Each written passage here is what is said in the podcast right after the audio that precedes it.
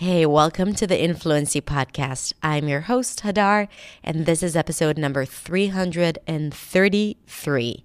In this episode, I'm going to share with you a conversation I had with Chris and Nick, two English teachers, about culture, identity, and language. We recorded this episode in 2020, and I thought it would be a good idea to bring this conversation back and share it with you here on this podcast. I hope you enjoy it.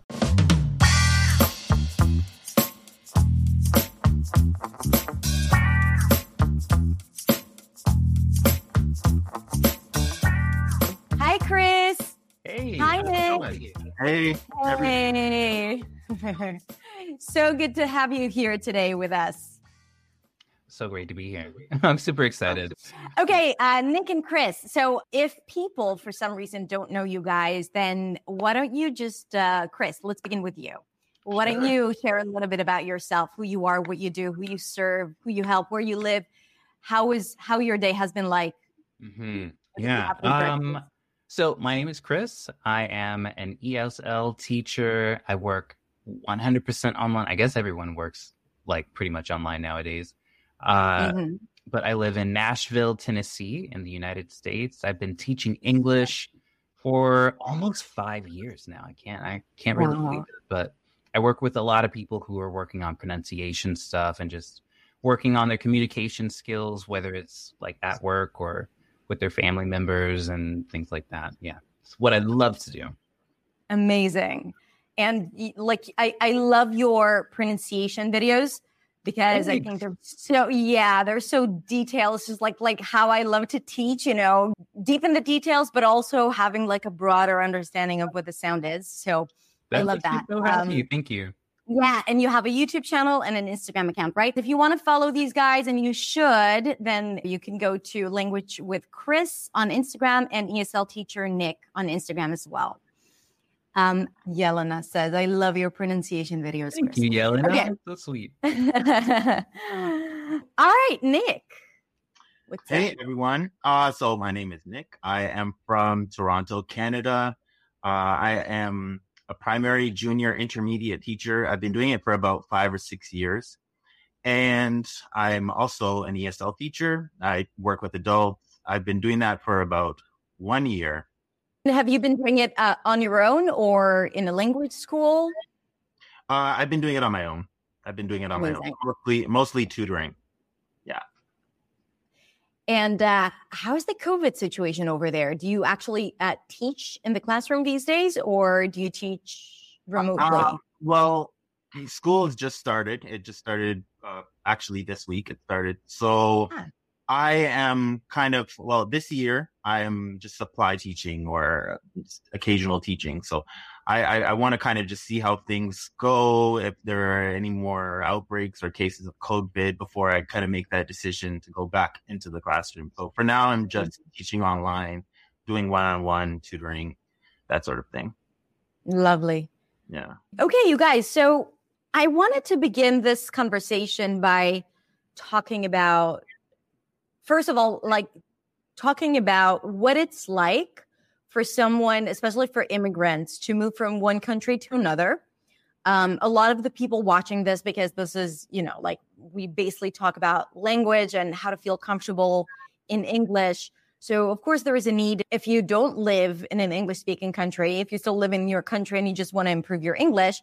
But when it comes to speaking another language, that means that you are getting in touch with another culture, right? So, whether you work in a global company that requires you to interact with people from a different culture and you use English to do that, whether it's, you know, American, British, Australian, or European, or whatever, I'm generalizing, right? But um, English is a tool to connect with different cultures. So ultimately, all of you here, all of the people watching this, um, they must have had that experience of interacting with different cultures, but also probably, if you've immigrated, then the experience of moving or moving into a new culture and a new society. And that, in addition to mastering a language or feeling comfortable in a new language, it has a lot of implications on people's lives and sense of identity and decisions that they make in their lives, right? I know a lot of um, immigrants that decided to no longer speak in their native language with their kids because they wanted them to immerse in the culture. Mm-hmm. So we're going to talk about what about what happens when we have an interaction of two different cultures. Um, let's talk about the U.S. or Canada because both like this is where you guys are coming from. I'm going to talk about my experience as a foreigner because that's how I used to call myself living in the U.S. when I lived there for five years. And yeah, so first of all, anything else that you'd like to point out before we begin? I think it's important for me to let everybody know that I'm originally from the US and like everything that I say is like from kind of the point of view of an outsider trying to understand how my students feel. Um, I've never actually lived in another country. I've been to a few other uh, countries, but everything is like me trying to understand things as an outsider. And I'm still like every day I'm trying to like every day is like a new YouTube like documentary about like multiculturalism or native speakerism and stuff like that. So I'm still learning. That's what I want everyone mm-hmm. to know. exactly. I, I'd agree with Chris as well too. Like uh, I've only lived uh, in Canada, so I this is this is my perspective. My perspective might be biased or a little different from someone else's. So yeah, I think mm-hmm. it's important to to just make that that clear as well. Mm-hmm. Absolutely, and thank you for for mentioning that because I don't take it for granted. A lot of people don't recognize that what they're saying is not the ultimate truth or fact it's just a perspective and it is based on your experience your life like the prison that you've you know lived your life through so mm-hmm. okay so let's begin by first defining some ideas right like and we're mainly going to talk about cultural pluralism right mm-hmm. and how that relates to language so um, what is cultural pluralism Nick, you got this. Go for it, Nick. Okay, so cultural pluralism for me is basically this idea of when you have smaller groups within uh, a larger society where there might be the dominant culture, uh, where they basically are able to maintain their own cultural identities, their own values, their own practices. Uh, usually they're accepted by the dominant society, provided that they are that elements or parts of their culture are consistent with the laws and values of the wider society. Mm-hmm. So that that for me is really what what cultural pluralism is. It's pretty much this idea of integration. You can practice your own culture, but as long as you sort of conform to a certain extent to the dominant culture. Okay. And you use the word integration, right? Yeah. Yes. So it's integration.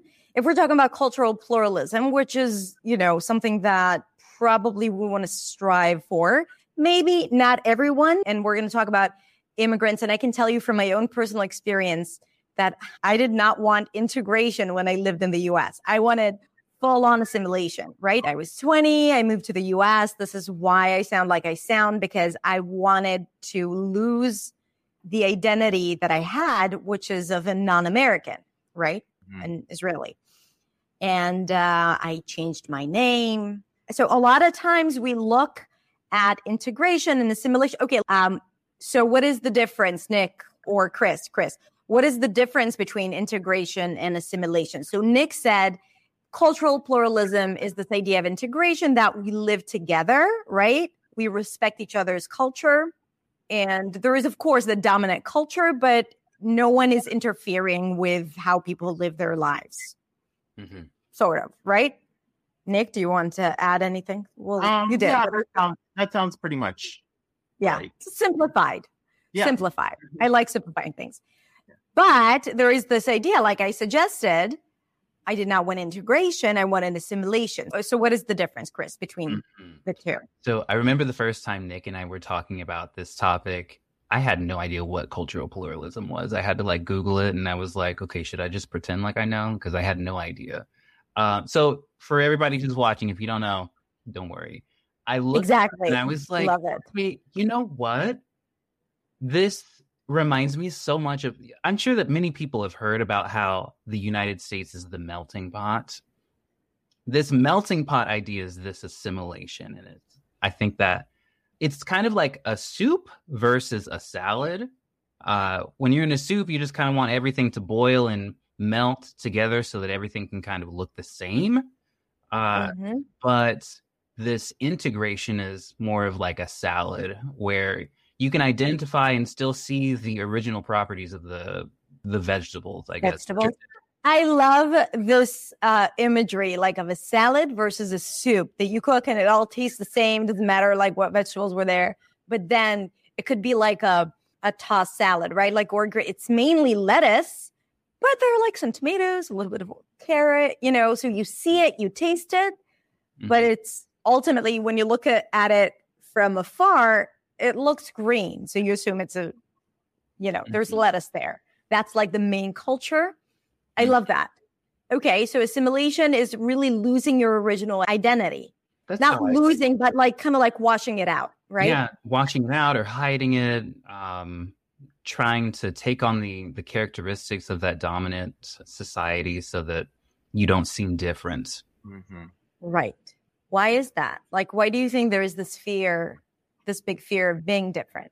I mean, we might think that like that answer is obvious but let's let's dig deep and see because ultimately you know we will bring it back to english because it, it really is english is a sheer reflection because people recognize you the moment you open your mouth right mm-hmm. let's say you changed your outfits maybe like you have a slightly different look but still the moment you open your out your mouth people can recognize you people can point out and say you're from here you're from there you know, and they mm-hmm. think it's all nice and fun, but they're signaling you out that you're you're different than me, right? And that creates resistance. So ultimately, you know, I really think that the language has a huge part in this conversation.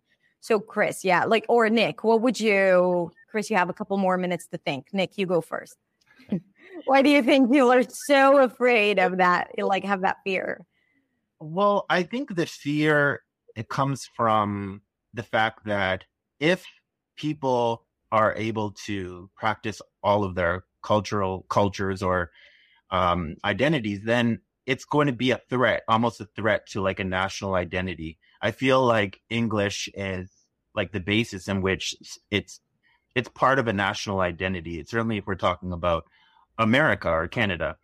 Yeah, so I, I really think that there's this fear that if too many people are able to practice their cultures, their religions, or speak their their various languages that somehow the national identity of the dominant culture is going to be lost.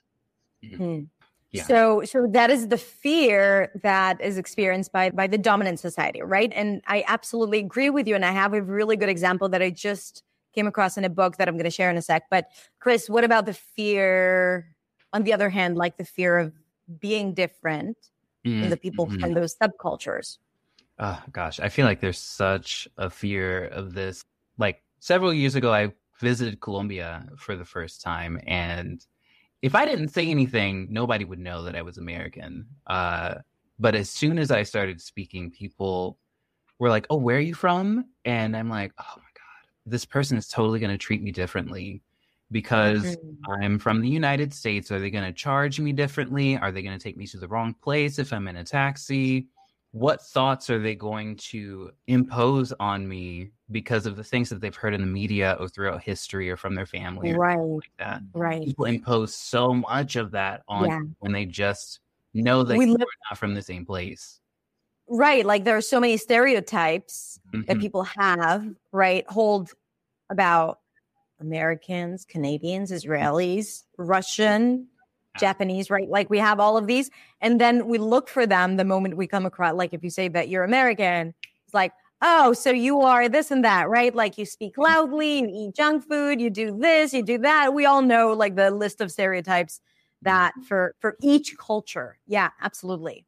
And so you like you want to move away from it. Yeah, you don't want to be you don't want to be feared or, and you don't want to be that that villain that people portray you as in in movies. Um, gosh, I've had so many students who have just been like, "Oh, okay, well, do you do this?" Because in all the movies, I see that black people do this, or that Americans do this, or that the gay characters do this, and I'm like, so you you, like you have like triple roles here, right? You have three different levels. You know, as a as a black person, right? As an American, people already judge you without knowing you. Yeah. Mm-hmm.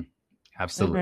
Mm-hmm. Oh, gosh, it's so so annoying, and I know that it's got to be so annoying for my students and for like any immigrant of any country. Like all those assumptions that come with that. Yeah, you know, like one of the stereotypes of Israelis is that we're rude. So one of the ways that I uh, was trying to navigate through, like living in the U.S., was to be overly polite. Oh my god, and kind yeah. and compassionate and pleasing. Mm-hmm. Just that, God forbid, I won't be perceived as rude, right? So I was yes. overdoing everything that is against the stereotypical, you know, Israeli Mm-hmm. Um, so I won't be seen as one. Mm-hmm. Uh, so it's it's really interesting, and we do it. I I know that now, right? Like years after, but when I was doing it, I didn't think that that's what I was doing. I only realized it after I moved back to Israel, you know, and I was like, I I didn't know how to handle myself after five years in the U.S. Culturally, I was just like this odd, bizarre person, like being surprised about people's behavior. Uh, mm. Right now, I'm I'm totally back home. Hmm. Yeah, it's really interesting. So let's see if we have any questions. You guys, do you have any questions for us before I move on, like to talk about language and identity? So um, that when people started immigrating to the U.S., or I think right after the independence, the Declaration of Independence, um, I read in a book that people were teaching in German their kids mm-hmm. and they were prosecuted for it right mm-hmm. some of the some of the um, citizens were teaching in german and they said that if they still use their language and not english right german then it's going to make them less patriotic mm-hmm. i'm totally paraphrasing here but that was the idea right so they weren't allowed to use any other language but english because mm-hmm. they were afraid it's going to jeopardize or to change their mind about, you know, being a patriot. So it's exactly Nick what you said about that fear that and you know, and I can also share with you, you know, I live in Israel and we have a very complex identity mm-hmm. because of the conflict between Arabs and Israelis and so Hebrew is the dominant language, but Arabic, right? Like it has become political how much you use Arabic. Now, to my opinion, Arabic should be taught in schools because, you know, we have a lot of Arab Israeli citizens and it's it's ridiculous that we don't speak the language, right? That's not the language that we're taught in school. We like you can choose between Arabic and French and I learned Arabic and it wasn't even like it was literary Arabic, so no one really speaks that, right? So it was just mm-hmm. for me to be able to read books or whatever and um, and I can see that the bigger the conflict is, um, Arabic loses its place more and more, right? Like on street posts, mm. in schools, right? Like it, it's not like an official language anymore, which is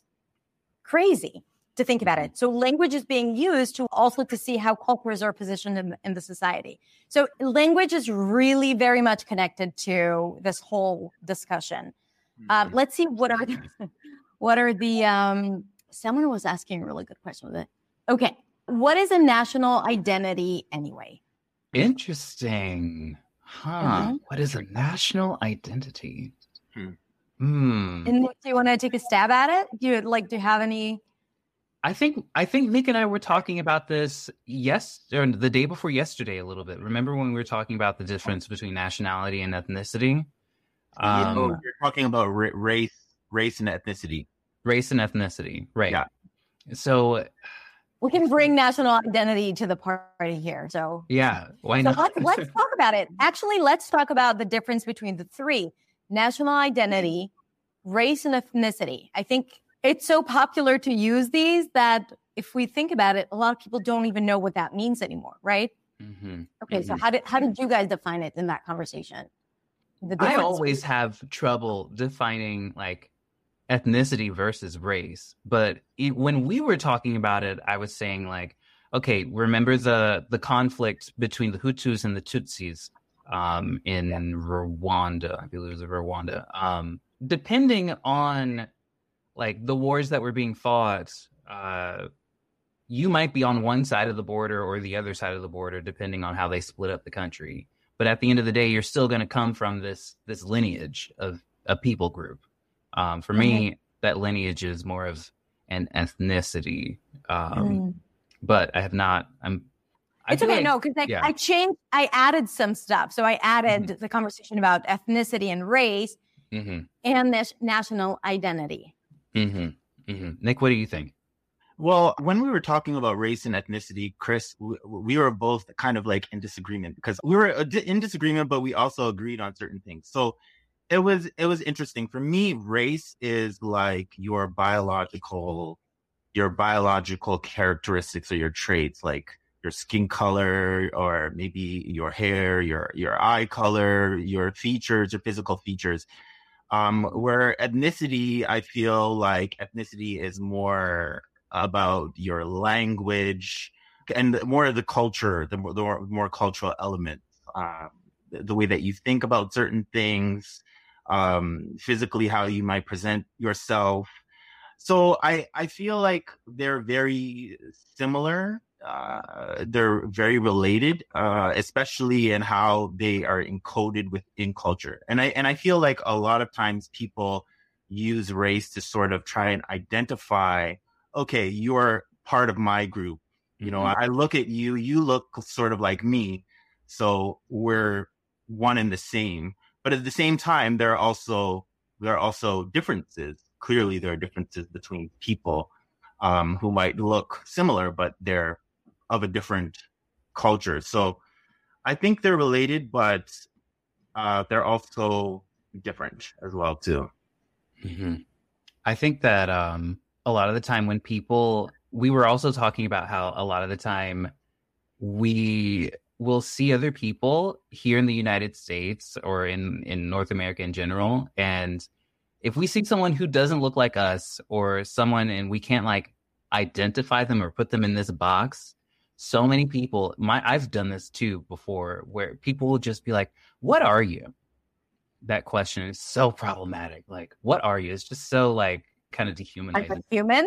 Yeah. Like how do you even answer that? Yeah. Right. Is so people want to know so that they can put you in this box and then put those those stereotypes onto you, those those thoughts like, oh, okay, this person is originally from South Africa. Okay. All right. So South African people in my mind do this. All right. Now I think I know more about your family and what you do on a regular basis, etc. Mm-hmm. Um, and yeah, that's ah, gosh, that's so problematic. But it's something people do all the time. I catch myself yeah. doing it sometimes, and I'm yeah, like you have to you have to tell yourself a story, and you have to have answers in your brain. Like we always, our brain always asks questions, right? When we are introduced, you want to know how close you are to the other person or not, like whether it's done mm-hmm. consciously or subconsciously. So I think asking someone like you have an accent where you're from or what are you? You know, uh, where are you from in terms of country? Like what country are you from? Mm-hmm. Right. So w- for me, it's like I'm Middle Eastern, but I'm Israeli. Mm-hmm. It's very complicated. Uh, what is my national identity? Going back to national identity. So I'm Israeli. I associate my, that's what it says on my passport. Right. Um, but also in Israel, we have several ethnicities, right? My parents were born in the Middle East. My dad is from Iraq and my mom is from Libya, right? Mm-hmm. So I see myself more as Middle Eastern um, in terms of my ethnicity, right? And I'm Jewish. So there are all these elements that are tied together, but I'm very different culturally, ethnically, also from other Jewish people living in Israel, sharing, you know, same race, but different culture, different ethnicity um, within the same country. It could be even in the same city, be even in the same street as mine, right? So mm-hmm. they're, they're, like, and we always, even now, when living in Israel, we always see that through that filter of, you know, categorizing and putting people into boxes. Yeah. Um, how do you identify, you guys, national identity? So you're Canadian, you're from the U.S. Is it something that is that makes you proud? Do you mm-hmm. think about it?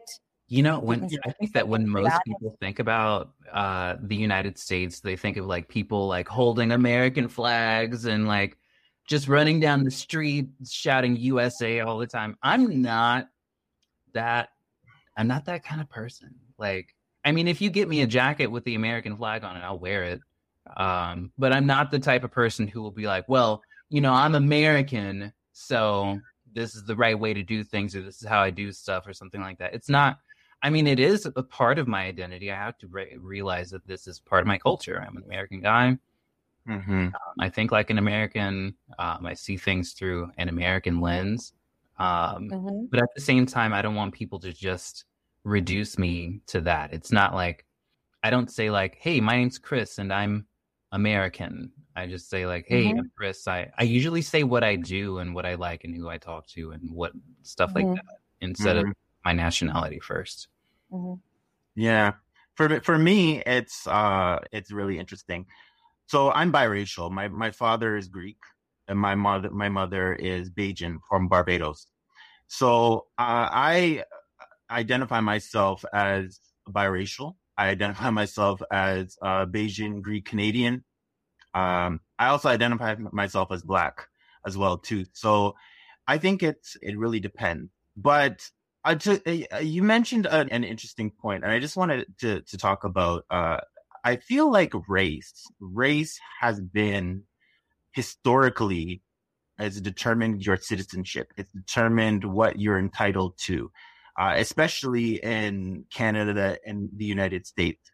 Race has definitely been like a, a factor that will influence what your your entitlement you're entitled to. Um, and I feel like now, currently, we're sort of trying to do away with that idea of a race based sort of system. But I feel like we also deny, we kind of forget about its existence and that it actually hmm. was. It, it, it was used to determine if someone was a citizen or not a citizen, or if someone was entitled to certain privileges, or if someone wasn't entitled to certain privileges. And I mm-hmm. think that that is the root of a lot of the issues that we're seeing where we have these problems in culturally pluralist societies where people can't seem to get along. There are all these these issues happening, um, especially what we see now with Black Lives Matter.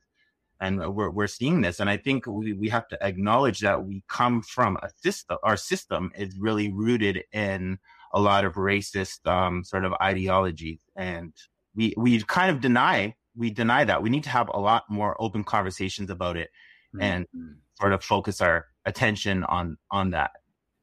I totally agree, Nick. I'm oh gosh. So I remember the first time we were talking about this, we were talking about how like a lot of people will be like, "Oh, well, you know, we're in a post-racial society and we don't really I mean, race doesn't matter anymore." And then Post-racial, right, post-racial, post-racial society and it's just like yeah, because race don't matter. Uh, like you know, when you say race don't matter, it seems that you like you never experienced any racism Exactly. ever, right? You, I but it means you're white.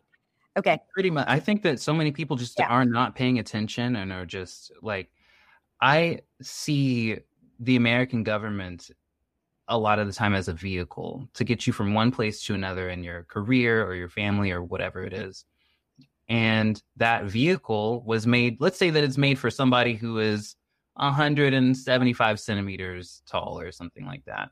But for a person who is taller or shorter who is still a person who still has the ability to drive and has a license and everything like that, if they do not have the ability to make those changes to the vehicle, uh, or the like settings, like making sure that the mirror is in the right place or something like that, they're more prone to like getting in a car accident or Right. maybe the police will see them and think, oh, okay, they're driving weird. Why are they driving like that?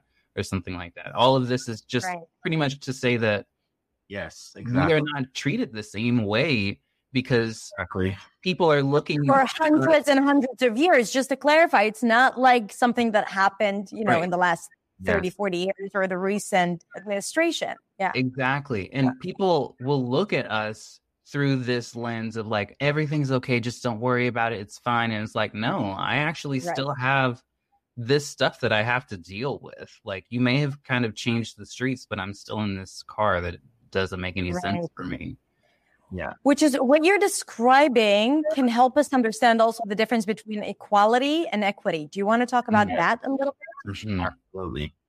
Well, I think for me, equity uh, is really this idea that even though like certain people don't start off from the same point, some people, like if we look at the history of the United States of America, white people have been afforded more privileges, as I was talking about that the race based system where they've benefited uh, from being white. So what has happened is that they're in a in a in a better position to maybe make decisions or they have more opportunities that are afforded to them because of how history has sort of played itself out and where people of color they don't have those same opportunities uh, just be, because of what has also happened throughout history and so they're not at a, an equal starting point and i think what chris is is trying to say that some people need some accommodations to sort of get them to that place so that there is more equality Hmm. well equality Right. Can't be achieved without equity in the current system that we're living in now in an ideal world if and if history didn't play itself the way it did maybe it, it might be possible but currently i don't think that's possible without equity some some some systems in place to ensure that equity uh, can happen Mhm. Right, because uh, a lot of people expect, okay, because now according to the law, there is equality. So some people expect, okay, you have the same rights as I do. Why don't you, you know, go ahead and and and make it out in the world, right? And it's like we have equal rights, but it's not fair because we, if we look back, you know, years and years and hundreds of years back, like we need equity to make sure that we exactly what you said, we have equality, and uh, I think that sometimes people who have privilege they don't realize that because they only look at it All from the their time. own perspective It happens all the time. Yeah. Yeah. Absolutely. I think that there's so many people, like I guess kind of going back to this thing that we were talking about before, that that see this equity as kind of a threat. They're like, oh, well, this other person is going to have receive more benefits or more attention from the government than I will. And what about me? I worked for what Right. I have and things like that. But n- they don't take into account the historical ramifications of just everything that has happened to like at least here in the United States, people are like, "Oh, well, I I got a good job and I live in a nice neighborhood. Why can't you?" And it's like, well, Yeah. because for hundreds of years, like all these terrible things happened, and just recently, I'm just now starting to get to be able to see what I can get to. Right. And not even to mention you know all the psychological barriers that happen for people. It's not it's not even just the financial social like all of that the situation. It's the you know it's imposterism and not feeling good enough because you're never you know you're always expected to overperform if you have to. I think I think minorities, marginalized communities, non-native speakers, women, people of color, like they usually have to work harder Mhm. to prove that they deserve the things that they're getting Mhm. um or even if it's just for themselves right because that there is that feeling of not being enough do you guys ever being in the esl industry we always talk here about native speakerism and racism and do you feel that have you ever experienced racism in the english learning industry as teachers people talking um commenting mentioning something that you felt had to do with who you are how you look Mhm. Hmm. First- I actually, I feel like from my background, uh, being a person, biracial person or black person, I feel like when I look at black culture, for example, and I and I and I see the influence that black culture has had. Uh, if we look at hip hop, if we look at um, the entertainment industry, especially, and I feel like there are a lot of uh, sorry, like vocabulary that comes from uh, the black community that's often taken, appropriated, and then there hasn't been an acknowledgement of where it's it's come from. Yeah. So that to me, I, I would ask you to define appropriated and appropriation, cultural appropriation, because if you use it, maybe Sure. So cultural appropriation, I mean, is when someone of a, another uh, ethnic group or culture takes uh, something from one culture um, and then uses it to sort of promote themselves or and there's no there's no sort of acknowledgement of where it came from and then I, I feel like there is a double standard because oftentimes when um, people appropriate black culture so people of who are non-black when they uh, use parts of black culture they seem to sort of get this shine or they get promoted from it but if it was a black person who was doing it, they wouldn't sort of get that same attention, if that makes sense. Absolutely. Right. Absolutely. And also, I think to appropriate even language, as you said, I think that you pay a price if you do that as a Black person, for example. Yes, right? you're, you're, you're considered less professional or right? less intelligent, less articulate. And then if someone who's non Black uh, would use the same language, it would be like hip, cool, right? Or any different, like, you know, it's not going to have the same effect. And mm. that needs to be acknowledged. Yes. Mm-hmm. Uh, 100%. Chris, yeah. Have you ever experienced, uh, do you um, want to talk about? I, I went into the ESL industry like really, really, I was thinking about this so much. I was like, it's going to be hard for me to get a job. I'm black. Like, they're going to think that my English is bad because of the way that I look, because of the things that they've seen in TV, because of the things that their teachers or parents have told them.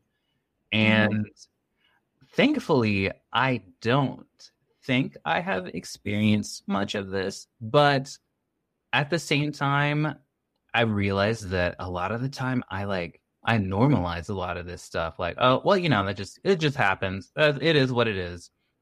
With mm, a lot, mm, you, know, don't even acknowledge it as right. problematic yeah. or racist. Yeah, exactly. And I think that a lot of my students, um, I mean, of course, they know that I'm black. They know that I'm um, African American, and uh, sometimes they'll bring up things like, uh, "Well, well, that's not the right way to speak," or "This is."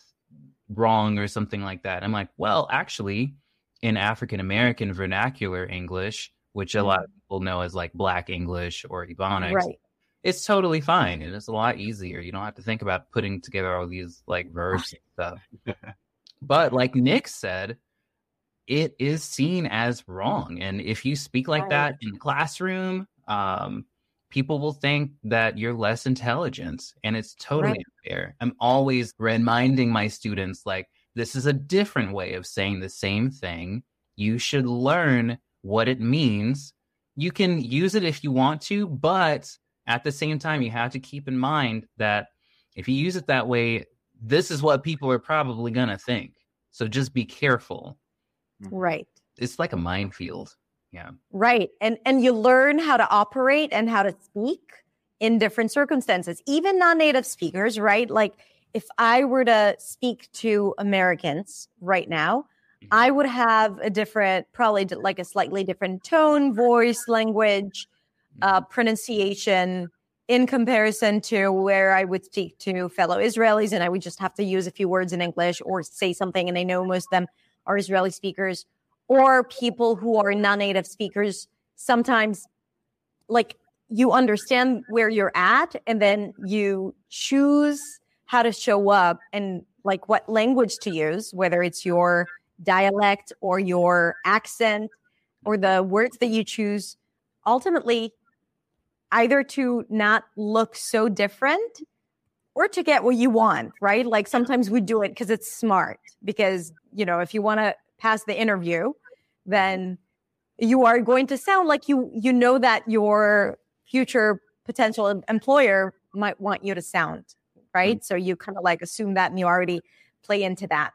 Um, let's talk for a second about that idea of speaking with an accent right? Like if we if we go back to pluralism and uh, integration versus assimilation so the difference between speaking with an accent but communicating properly and mistakes and all of that but communicating properly in english versus that idea of assimilation how does it come across in the language right? In english teaching. What do we see? I hmm, i think that i think that a lot of my students think that if if you are not speaking like a native, that it is wrong and that automatically you are less intelligent. You're not going to get the job. People are not going to want to talk to you. Your your accent or your your grammar is hurting the other people's ears, even though people can probably understand what they're talking about and what they want and what they need to get and things like that. I think mm-hmm. right. And I I have to remind myself of this too, like it's that it's okay to speak with an accent if I'm learning another language because I'm from the United States. English is my first language. I'm not going to be able to say this thing in Russian exactly the same way that my Russian student is.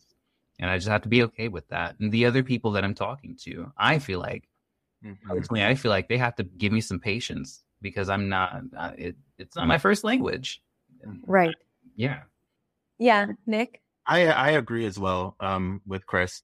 Uh, I think it's it's definitely important to communicate to my students that uh, okay, well, this is this is the expectation when you are in Canada. This is what it sounds like to speak proper standard English.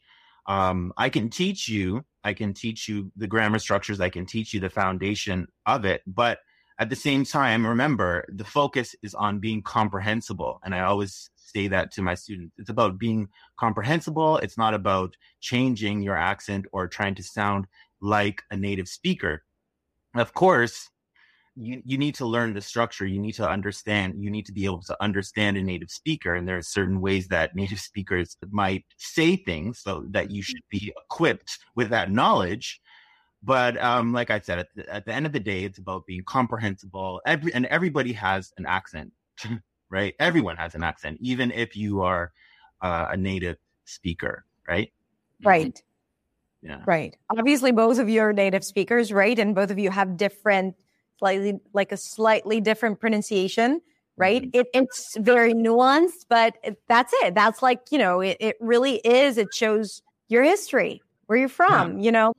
I think a lot of it has to do the need to sound like a native it goes back to what we talked about at the beginning about you know wanting to assimilate into a culture so mm-hmm. people are not afraid of you. Mm-hmm. right? They're not afraid that they're that you're here to to dismantle their culture. Yeah. Um so i think that's where it's coming from and then you don't want like you know and then this the sound of your voice which represents how different you are uh, so that's the first thing people want to fix right? So they don't know but it mm-hmm. doesn't really change your identity because your identity is so rooted in you you can and uh, nothing against assimilation right like if people feel you know i've been there i know what it's like i know that life can be easier if there are less points of difference and more points of connection like within the society that you live in because even though you know we want pluralism and multiculturalism um, in reality, in the interaction between people, we all know that people hold a lot of biases and there is discrimination and prejudice and all of that, right? So mm-hmm. sometimes people just want to avoid that. Yeah. This is where I really have to check my privilege because I I know that my students um, are gonna face these things all the time. They're gonna have people always asking them, "Where are you from?" Where you really from when they tell when they right. tell you they're, they're, from the US, yeah. Yeah, I'm from Florida. Okay, but where are you really from? And it's just like, okay, oh my gosh, I don't want to have this conversation every time. I don't want to have issues when I'm trying to get a job. I don't want my my spouse's parents to think that I'm a bad person because of the way that I speak or where I come from or something like that. Right. So I do have to kind of take a step back and be like, okay, well, I mean, I know how that feels, so I, I have to be empathetic with that. So yeah, yeah, it just depends on the person, I guess. Yeah. Let's see some of the comments here. I think there was like a really interesting discussion here and see if we have a few more questions before we wrap up. Hmm, interesting. Dewey says, for me, in my place, cultural assimilation, integration, and adaptation are not only about people who immigrate from one country to another country. Oh, so I thought I, I read it. Right. So it's not only about people who Im- immigrated, right? Like sometimes there are different cultures within the same country, mm-hmm. you know, and that like absolutely, absolutely. I think that when we talk about people immigrating, we we mostly talked about the idea of um, language, but even within the same country, there are people who speak different languages, mm-hmm. right? In China, for example, like a huge country, you have several languages. It's not just Mandarin Chinese, even though it's the dominant language, and there is a difference between languages. Um, Just to uh, respond to what that person said, yeah, I think this is totally true. And I think that this can happen like inside of a inside of a country where everyone is like a native of that country.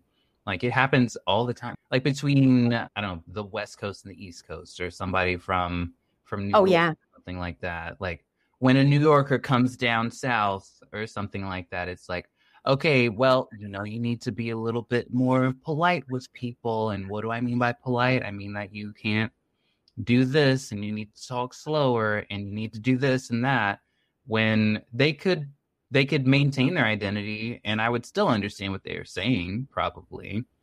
Right. So it yeah, it I do think that that's important to keep in mind. Even like within boroughs, you know, in New York, someone from Queens and Manhattan and the Bronx and and Brooklyn, there's all already you know people identify differently. Mm. And also different accents, right? So the moment you can put the stamp of like, yeah, you sound different too, then, mm-hmm. then yeah, yeah. How much is this taxi ride gonna be? yeah, uh, yeah, right. How much is the taxi ride is going to be? Uh, Fatma says, I totally understand this because I have always lived with discrimination because of my disability. Right. We haven't talked about being able bodied, right, as a privileged versus someone with a disability. Uh, mm-hmm. look differently. Many times I received the feeling of not belonging. Mm-hmm. Right. Mm-hmm. Uh, yeah. You want to? So, like, I'm I'm still trying to learn about like all these different isms. There's so many. So this is ableism. I'm understanding, and it's just trying to understand how a person is literally just trying to live their life and how they have to conform to like places with a bunch of stairs if they're in a wheelchair or something like that or if a blind person yeah, right right. or just certain things that uh I don't never I never had to deal with, and yeah. I don't consider their way of living. So uh, yeah, I got to keep that stuff in mind. Mm-hmm. Definitely accessibility, and and I think that even when we're in the classroom and we're we're teaching, it's really important when we're trying to to make create an inclusive classroom as teachers. Right. Really important for us to sort of check our biases and our own assumptions um, about what we just think would be would be normal. So, like Chris was saying about whether or not, okay, if my student has a, a disability, would they even be able to access the building, or would they be able to access the space, mm. or would they be able to um, engage in this exercise if there if there is a lot of movement, for example, mm-hmm. that is required in the classroom? So yeah, I think as teachers, it's it's really important for us to um, always check our biases and our and our assumptions based on our own personal identity. Mm-hmm.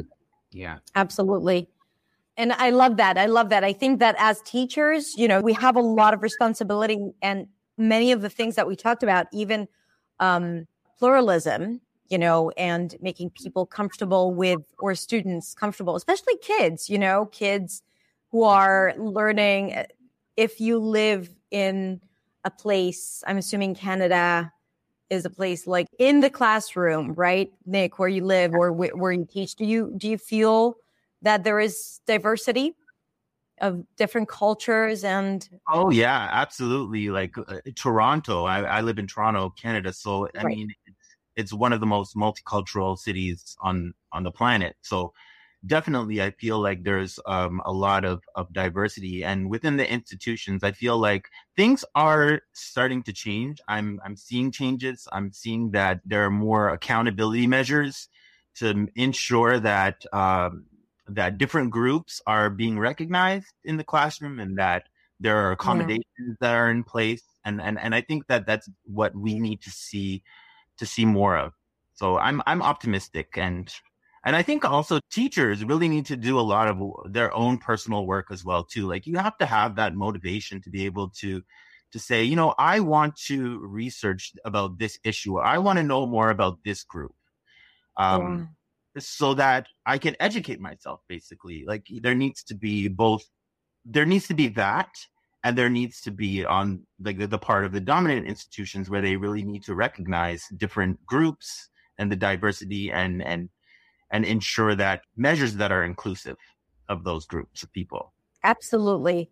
And i think that instead of expecting them to understand you it especially as a teacher it is so incredibly important to know who you're speaking with where they're coming from uh, to understand more that cultural difference and to be able to understand also um, how your behavior may be perceived as this or that or you know understand where they're coming from where when they don't understand something or they ask certain questions because it's really not just about the language um, it's mm-hmm. also very cultural you know i always joke about um, teaching english in israel i say well there is like learning english and there is learning american which is mm-hmm. yeah. two different languages, right? Like you can take your thoughts and translate it to English, and so you won't be understood, or it might sound too direct or offensive if you don't use the right language, right? Mm-hmm. or all of those. Okay, any final thoughts or anything else you want to leave our audience with, you guys? Mm-hmm. I want to encourage everybody to do your research on a people group that you don't know very much about. Like learn about their struggles, learn about the the history of their their country and their culture and things like that and learn how their culture and their history is similar or different from yours. Because I don't know, if you don't do that, it, it makes it really, really hard to be empathetic. I think that's one of the best ways to be empathetic. Just yes, learn something that you don't know about somebody else. Yeah and be empathetic. Yeah. Yeah, empathy definitely. That's important. Empathy, yeah. empathy, empathy with action, right? Yeah. So you yeah. can be empathetic. That's great, but make an action towards yeah. towards that. somebody out for yeah. for being racist or ableist or sexist, and like make yes. make opportunities for people who are parts of those groups that are not in the majority I always encourage my students to like, hey, look, if you hear me saying something that sounds racist or sexist or or anything like that, call me out so we can have that conversation because apparently I didn't get it. So mm-hmm. yeah, I'm always telling them to do that. Please let's have that. Con-. They're probably tired of it by now. But, yeah. but even asking the question or saying that that is what matters, right? Like that is taking action because they will pay attention to what you're saying and th- when they speak to other people they will pay attention to what they're saying whether or not they they say the same thing or not like they say you know let me know if i say something offensive but it's going to be in their awareness which is why it's important to say that why we're having this conversation you know mm-hmm. and also for people to to know that they deserve better if they don't feel that they're being being treated properly or equally and sometimes they they're like yeah well i don't deserve it because i'm not part of the you know the dominant society but no it's not that's mm-hmm. not how it works so it's yeah. okay for you to be a little different living in a certain place and yeah let's start encouraging these hard comp- i think a lot of people that come here to the united states or that start learning english think okay well you know i can't talk about politics and religion and anything that is that's what they teach you online like small talk no politics no religion no everything that's it. No one talks and, about it anymore. Right and i understand that to a certain extent but i feel like that holds us back from so much conversation that would help us to move forward i'm always like hey look if there's a difficult conversation let's have it please otherwise it's going to be pretty yeah. like i get yeah. we're talking about the weather all the time like i don't care like it's the sun is still out there okay but or for baseball yeah. Oh my God. No. uh, Nick, would you like to add something? Yeah, yeah. I mean, I think that I, I agree with what both of you are saying. Um, and being open to hearing what other people have to say and their opinions. Like just be just be open minded when you're hearing about a different perspective or you're you're you're viewing or reading something that's from a different culture from yours. Just be open and try not to um, go to that place of judgment.